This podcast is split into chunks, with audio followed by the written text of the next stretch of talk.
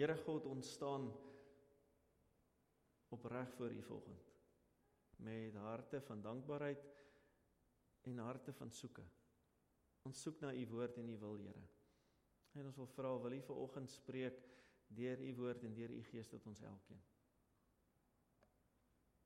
Want Here, ons luister met ons ore en met ons harte op U stem. Amen. Vriende, soos ek gesê het, ons teksgedeelte vanoggend is Matteus 7, Matteus 7 verse 24 tot 29. Die twee fondamente praat ons oor volgend. Verse 24. Elkeen wat dan hierdie woorde van my hoor en daarvolgens handel kan vergelyk word met 'n verstandige man wat sy huis op rots gebou het. Die stortreën het geval, vloedwaters het afgekom, winde het teen daardie huis gewaai en daaraan geruk en tog het dit nie ingestort nie, want die fondament was op rots. En elkeen wat hierdie woorde van my hoor en nie daarvolgens handel nie, kan vergelyk word met 'n dwaas wat sy huis op sand gebou het. Die stortreën het geval, vloedwaters het afgekom. Winde het teen daardie huis gewaai en daaraan geruk en die huis het ingestort en is heeltemal verwoes. Toe Jesus klaar gepraat het, was die skare verbaas oor sy onderrig, want hy het hulle geleer soos 'n man met gesag en nie soos hulle skrifgeleerdes nie. Tot sover uit die woord van die Here. Ons teksgedeelte volgens vers 24. Elkeen dan wat hierdie woorde van my hoor en daarvolgens handel, kan vergelyk word met 'n verstandige man wat sy huis op rots gebou het. Vriende, eerste vraag wat ons vanoggend vir mekaar moet vra is Hoe lyk jou lewe en hoe lyk jou werk? Aan die begin van die jaar is mos 'n tyd van refleksie. Ons kyk 'n bietjie na die dinge van verlede jaar en ons kyk bietjie na waartoe ons gaan en op pad is. Ons droom 'n bietjie en dan sê ons vir mekaar waartoe en hoe en en wat en wat moet ons verander en al die tipe van dinge. Stem ek stem julle met my saam? Is ek is ek reg as ek dit sê? Ek sien 'n paar verleë smiles, ek sien 'n paar mense wat knik en 'n paar mense wat afkyk.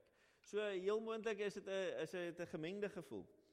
Maar die gelykenis wat ons saam geleef het, sê Jesus dat 'n mens jou lewe, jou werk, jou ontspanning, die sport wat jy beoefen, alles wat jy aanpak, die kinders se skoolloopbaan, ons huwelike, ons gesinne, ons toekoms, ons Here, wat ook al, op 'n wyse en op 'n dwaase manier kan aanpak. Nou niemand van ons het daarvan gehou as iemand vir ons op skool gesê het ons is dom nie, maar dit is die ander woord vir dwaas, nê, nee, is om is om dom te wees. En ons is wys wanneer ons die nodige tyd en energie spandeer aan die regte sake. Dis 'n definisie van wys wees. Slim wees. Die nodige tyd aan die regte sake te spandeer. En om 'n dwaas te wees, om dom te wees, is wanneer ek al my tyd spandeer aan die dinge wat nie noodwendig nodig is nie. Of te veel tyd spandeer aan die dinge wat nie altyd nodig is nie. Sou julle saam my stem met daai definisies? Inderdaad, ja. So dit is wat Jesus dan sê dat elkeen van ons ons lewens, wat ook al ons doen, ons elke dag kan aanpak op 'n wyse of 'n dwaase manier. En daar's 'n waarskuwing. Is dat ons 'n dwaase manier aanpak, ons onder alles gaan wees. Ons begrawe gaan word en ons gaan voel of ons nie kan uitkom by die bopunt nie. Soos as ons tyd en energie aan die dinge spandeer wat nie reg is nie, dan gaan ons nie die lig sien nie. Dan gaan dit vir ons moeilik voel en gaan die dinge vir ons swaar wees. Ons almal het al huis gebou of was al het dit al gewitness, het al gesien wat dit aan mense doen. As ek reg as ek dit sê, kan ek kan ek koppe sien moontlik? Ja. Ons het verlede jaar deur die pastorietle aanbouing gedeelte gedoen en ek kan eerlik wees, dit is nie die mees aangename ervaring altyd nie. Want alles is de mekaar. Alles is 'n stikken. Maar gelukkig praat ons nie net hier van 'n van 'n huis nie. Ons praat hier van 'n lewenshuis. Jesus praat hierso van die huis van ons lewens. En daar's 'n verskil. Maar ons sal later by daardie verskil kom. Die bou van ons elkeen se lewens. Die huis wat is wat ek is. So die vraag wat ons vanoggend voor staan is, hoe bou ons 'n lewenshuis? Hoe bou jy jou lewenshuis? Het ons enigiemand al so daaroor gedink? Ons dink altyd aan progressie en normale sake en my beroep en hoe ek wil vorentoe gaan en die bankrekening wat ek wil groei. Hoe bou ons 'n lewenshuis? Ja. Ons ken vir Jesus. Ons gelykenis vertel vir ons eintlik stap vir stap hoe kan ons dit doen? Die eerste ding wat ons gelykenis vir ons sê is ons bou nie alleen aan ons lewenshuis nie. In die begin van ons lewenshuis het ons moeders en ons vaders, ons familie, ons vriende het daarin gebou en regdeur ons lewe bou hulle nog steeds daaraan. Maar in die beginfase is dit elke ma en pa en broer en suster se taak om mekaar te bou. En dan weet ons ook te bou of af te breek. Die tweede groep mense wat bou is elkeen van ons self. Want ons kom op 'n punt soos ons almal weet, ehm um, waar jy nou bietjie meer moet moet moet self ehm um, leiding neem. Rian Andreas op 'n punt moet jy self jou huiswerk begin doen. As ek reg as ek dit sê, dan moet jy bietjie meer verantwoordelikheid self neem. En alhoewel ma en pa nog steeds uh, sê hoorie ons moet dit doen, dit kom op jouself neer om dit te doen, om huiswerk te doen, om te te lees, om Bybel te lees, om die Here te leer ken, om die regte tyd en die regte goeders te spandeer. Maar ons besef ook dat ons tyd aan 'n klomp ander goeders spandeer. Die boustene van goeie dissipline, die boustene van goeie maniere om dankie te sê, om asseblief te sê, om respek te hê vir mense, kom van ma en pa en die mense rondom ons. Nou wanneer 'n gesin hierso voor doop, dan bely elke een van ons dat ons sal help met daardie proses. Dat ons sal help bou aan daardie kinders se mure. So net 'n vinnige refleksie, hoeveel van ons ken van hierdie kinders? Ek sê nie ons hoef almal te ken nie, maar hoeveel van ons ken hierdie kinders of van hierdie kinders hiervoor? Hoeveel van ons help bou aan daardie mure? soos wat God van ons sou vra. Wanneer ons dan self begin bou en ons kinders self begin bou, dan is die voorbeeld gestel oor hoe hulle dit moet doen. Wat die dinge is wat belangrik is. Fliks wees, self dinge begin doen, verantwoordelikheid hê, besluite neem. En soms neem hulle besluite tot groot ontsteltenis van ons, maar dit is een van die van die lewensprosesse en hulle leer lesse daaruit. Maar as ons almal daaraan terugdink, kom ons op 'n punt wat ons na die mure van ons lewenshuis kyk en ons weet ons is altyd tevrede daarmee of ek teleurgestel daarin. My mure is of reguit of hulle is bietjie krom. Maar meeste van ons kyk na die mure en dink daar is 'n punt wat wat mens bereik wat jy sê ek is tevrede met dit wat dit wat hier staan. Ek kan werk met dit wat hier staan. Ek kan vorentoe gaan met hierdie lewensmure wat gebou is. Maar soos ons almal weet, is daar dinge wat dan gebeur. En dan kom daar krake en en gate en barste in die mure. Weet in redelike nuwe huise ingetrek oor die afgelope klomp jare of al in 'n redelike nuwe huis gebly. Enig iemand, as hy, is daar krake wil hy? Ja, hulle kom maar oor, nê, nee, dis 'n lang proses. Dit is hoekom jy 10 jaar redelike waarborg kry daarvoor, sodat hulle dit kan op op vul en en dinge. En wat doen ons? Ons vul op en ons verf daaroor en ons gaan weer aan.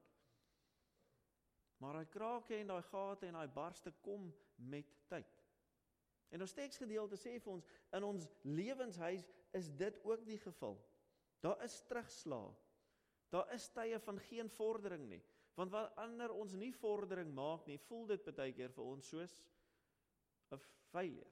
Voel dit vir ons of of ons nêrens heen gaan nie of of ons agterraak.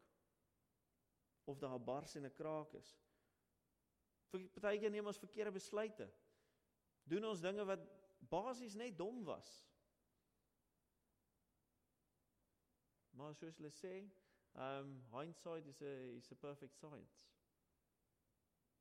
En dit is nie altyd so maklik nie. Soms gebeur dit sê ons teks vir ons dat daar storms kom. Dat daar ewige winde is, erge reën wat ruk en alles uitmekaar uit wil breek. Wat ons laat voel asof die huis op ons stuimel. En in die tye is dit wanneer die fondasie van 'n huis werklik 'n verskil maak. Dan maak dit nie saak of ek die mooiste verf en die mooiste portrette en die beste dak op het nie.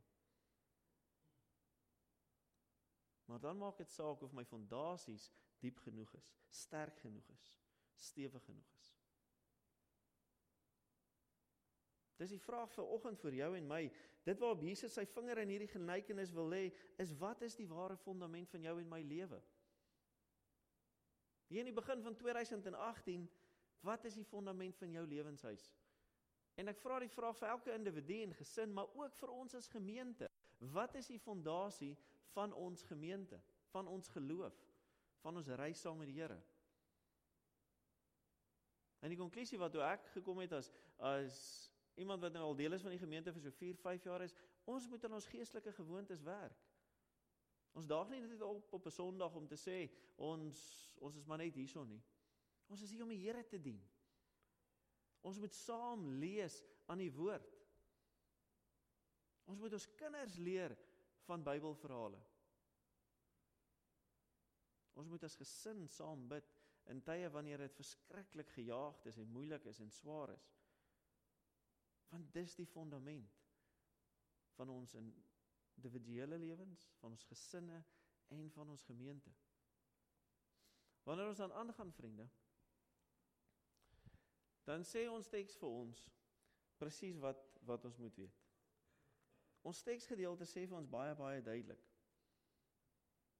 Wat tel is dat ons lig gee. Dat ons 'n verskil maak in die wêreld. Maar ons teks sê ook vir ons dat dit help nie ons het lig binne ons, maar ons skyn dit nie. Dit help nie ek en jy is realisties, maar ons realisme is nie gefundeer in die waarheid nie. En wat is daardie waarheid? Daardie fundament. En Jesus sê dit kan niks anders te wees as die woord van God nie. Die woord van God is dit wat alles bymekaar hou. Dis die primêre bron van elke Christen en elke kind van God se lewe. Die woord van God is dit wat ons lewens bymekaar hou. Hoekom? Want dit was en dit is en dit sal altyd wees. Die woord wat jy en ek lees, ek dink ons vergeet dit baie keer. Maar 'n getuienis van God se verhouding met mense vir duisende jare. Letterlik duisende jare. Dis nie iemand wat dit uit hulle duim uit gesuig het nie. Dis wat oorgedra is van geslag tot geslag wat opgeteken is, wat gevind is en wat bymekaar gestel is. En daar's duisende ander boeke wat oorweeg was om hier ingesluit te wees. Evangelies, ons net dink aan die Rooms-Katolieke Kerk se se Bybel. Hulle het klomp ander evangelies. Maar die kerkvaders van ouds het bymekaar gesit en gesê, ons kan nie alles hier insit nie. Ons moet die mees getrouste woord bymekaar stel want dit is die fundament van ons lewens. En dis hoekom hierdie boeke hier is. Is om jou en my te help. Wanneer ons doop, wanneer ons nagmaal bedien, wanneer ons ons geloofsbelijdenis aflê, is die woord deel daarvan. En dis wat daai daai tweede deel sê, die woord gee lewe in dood. Want wanneer ek langs my ma of my pa se sterfbed staan en ek weet hulle lewens is gefundeer of was gefundeer in die woord van God, dan het ek geen vrees wanneer hulle nie meer my hand kan druk nie. Wanneer my kind siek is en ek weet ek maak hom binne of haar binne die die woord van die Here groot, dan is daar geen vrees oor wat 'n beskerming daaroor my kind se lewe is nie. Wanneer ek en my huweliksmaat se verhouding gebou is op die woord van God en ons die tyd spandeer wat nodig is, dan is daar geen bekommernis of vrees of wantroue nie. Want ons weet op watter fondament ons staan. So vriende, die woord gee lewe en dood. Dit gee rykdom en versekering in armoede en swaar tye en dit gee hoop wanneer daar uitkoms of uitkoms op die horison nie vir ons noodwendig sigbaar is nie. Die woord is altyd daar. Dis die enigste blywende, ewige en onveranderlike. Om dit anders te stel, die woord, die Bybel soos dit voor jou en my lê. En wanneer ons dit in ons hand vashou, is 'n waarborg. Maar dit is slegs 'n waarborg sê ons woord vir ons in ons teksgedeelte en ek sit vir ons vers 24 op wanneer dit vuil geblaai is. Dit help nie ek het 'n splinter nuwe Bybel langs my bed nie. En ek het hom nog nooit oopgemaak nie. Wanneer hierdie boek getuig van my verhouding met die Here is wanneer ek weet ek het 'n lewende verhouding want vers 24 sê ons moet handel daarvolgens. Ek sal vir ons die Afrikaans ook lees.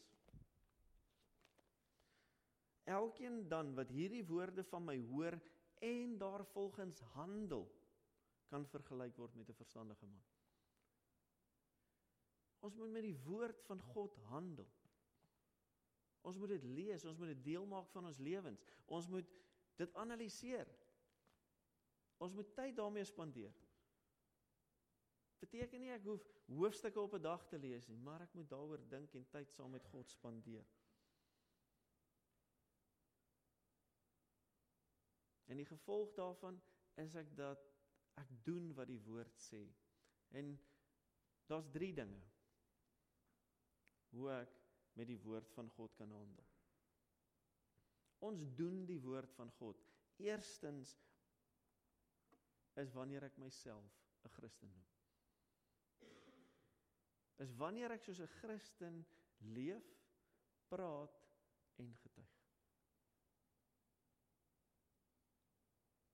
Ons leef in 'n polities korrekte wêreld, stem stem almal saam met my? Maar die taak lê op jou en my tafel om steeds te getuig. Ons hoef nie te oortuig nie. Ek kan net getuig. En die vreemdste tye is gewoonlik die maklikste tye. Want dit is wanneer ons karakters as Christene deurkom. 'n Voorbeeld om te gee is my skoonsussie is oorlede in 2007. En ek is terug huis toe, sy het lank gesukkel met kanker vir 3 3 jaar omtrent. Is terug huis toe vir die begrafnis, ons het teruggekom. En ek was maar net wie ek was. 'n Redelike vriendelike ou wat baie mense nie altyd sal glo nie, maar ja, ek was ek was redelik opgewek geweest. Ek het skool gegee nog op daai tyd. En een van die receptionists het vir my gesê of gevra, Hoe kan jy so vriendelik wees as jou as jou skoonsis, iemand wat jy voor lief was, deur kanker is vir 3 jaar en nou dood is? En dit was die maklikste om vir te sê want ek glo en ek weet daar's lewe na die dood. My woord en my Here sê vir my hierdie is net 'n fase, dis nie die einde nie, dis die begin. En daarom is daar geen vrees of onsekerheid in my lewe en die hartseer wat ek ervaar, dit gaan ook verby want ek weet sy's in 'n beter plek. So ons moet Christene wees. Ons moet sê ons is en ons moet dit wees. Die tweede ding is ons moet vertrou in die Here. Vaste vertroue hê dat hy ons nooit in die steek sal laat nie. Of dit nou finansiëel verskriklik swaar gaan of 'n kwelling het oor die werk of of hoe môre gaan lyk. Moet ek op die Here vertrou. Want is in daardie tye wat hy na vore kom. Ek dink maar aan Josef. Josef wat vir sy broers getuig het van wat hy gedroom het wat die Here vir hom gesê het en hulle hom verkoop het, sy eie broers. Hy het nie sy mure gebou nie, hulle het dit afgebreek. Maar hy het voor die Here gebly en gesê: "Hier is ek, Here. Doen met my soos U wil. Ek vertrou op U." Hy was in die tronk en hy het 'n koning geword, 'n onderkoning wat sy familie kon red. Dink aan Daniël se vriende wat in die brandende oond is. En voor hulle ingooi is, dan sê hulle al red ons Here ons nie. Weet ons sy wil sal geskied. Ons moet vertrou in ons Here en vasglo dat dit wat môre kom, die uitdagings, die vrese, die bekommernisse ook in die Here se hand is. En dit lei tot die derde punt in geloof moet ons aanvaar dat dit wat in my lewe gebeur en is deel is van God se plan. En dit is baie maklik om te sê. Ons almal was al daar. Dat jy vir iemand sê God het 'n plan hiermee en in jou hart voel jy, "Jesus, maar wat kan hierdie plan daarom tog wees?"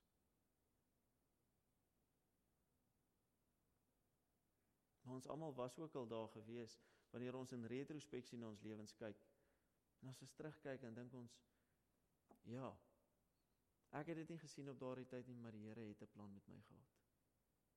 Het so of dit is dat ek en my man en my vrou nader aan mekaar gekom het, het so of dit is dat ek meer op die Here vertrou of dat ek meer tyd saam met my kinders kon spandeer. Dit het nie bekommernis weggeneem nie. Dit het nie die vrese verwyder nie. Maar dit het 'n rustigheid gebring dat alles in die Here se hand is. My suksesse, my oorwinnings, maar ook my teleurstellings, my seer, my swaar. En soos Daniël se vriende sê die Here, hy is saam met ons. Wanneer hulle in die brandende oond is, wat gebeur? Hulle sien nie net 3 manne daar binne nie, maar 4. Want die engel van die Here is by hulle om hulle te beskerm. Vriende, wanneer ons ons lewenshuis so bou, dis wanneer ons God as 'n fondament van ons lewens intrek. Hy is die rots. Hy is die fondasie van ons elkeen se lewens. En dan kan die aanslag van die lewe maar kom, dan kan die winde maar kom, dan kan die dan kan die aardbewings maar kom. Want ons fondasie is vas. Nou ek sluit af vanoggend. En ek gaan terug na ons voorbeeld toe van 'n huisbou. Ons almal se lewenshuise is al klaar gebou tot op 'n sekere punt, nê. Nee. Nou wanneer ons 'n gewone huis bou, as jy die mure opgebou het en alles, hoe verander jy die fondasie? Leon, Jacques, julle is mos julle is mos in daai industrie. Hoe verander ons daai fondasie? Ons moet weer alles afbreek en dan moet ons die fondasie opgraai en dit weer lê. Is ek reg as ek dit sê? Wat God vir ons sê vir oggend vriende. Vers 28 tot 29. Toe Jesus klaar gepraat het, was die skare verbaas oor sy onderrig, want hy het hulle geleer soos 'n man met gesag. Die woord van die Here het hulle aangespreek. Die woord van die Here het hulle lewens verander. Hoe Jesus vir hulle kom vertel het van God en sy verhouding met hulle was vir hulle radikaal. En as ons die res van die evangelie in ag neem en daarna luister, dan weet ek en jy dat Christus sê ons fondasies, wanneer ons hom aanvaar, in hom glo en hom bely, dat ons fondasies inst instantaneously onmiddellik dadelik verander word. Dat dit nie 'n proses is nie. Maar as ek en jy ons hart en ons lewens vat en vir hom neerlê en sê hier is ek, Here, is dat ons dadelik aanneem. Ons fondasies dadelik regmaak en versterk. My wens en my roep vir oggend is mag ons reaksie so wees soos hierdie skare. Mag jy en ek met die woord van God so handel dat ons daardeur kan sien dat Christus die lewende Here is. En dat ons oortuig daarvan ons lewens voor God sal neerlê en dat ons fondasies verander sal word, versterk sal word om lewende kinders van hom te wees. Amen. Kom ons bid saam.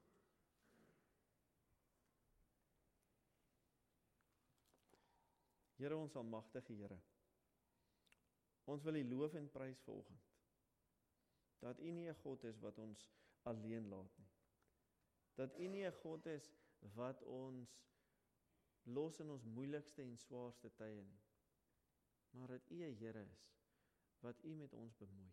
Dat U U seun gestuur het om ons nie net te red nie, Here, maar ons te leer, ons te versterk en hierdie fase, hierdie lewe waarin ons nou is, te leer hoe om te leef om nader aan U te groei. En daarom getuig en bely ons ver oggend. Soos lied 512. en sê nader my God by u nog naderby. Al is daar vrees, al is daar seer, al is daar bekommernis in my lewe oor die dag van môre, nader ek tot u.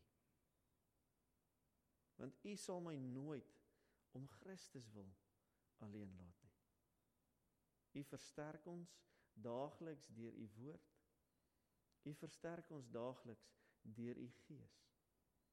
En Here, u liefde red ons elkeen op 'n daaglikse basis. Lei ons dan Here in vanoggend in hierdie week wat kom, maar ook in hierdie jaar wat kom om naby aan U te leef. In Christus naam bid ons dit. Amen.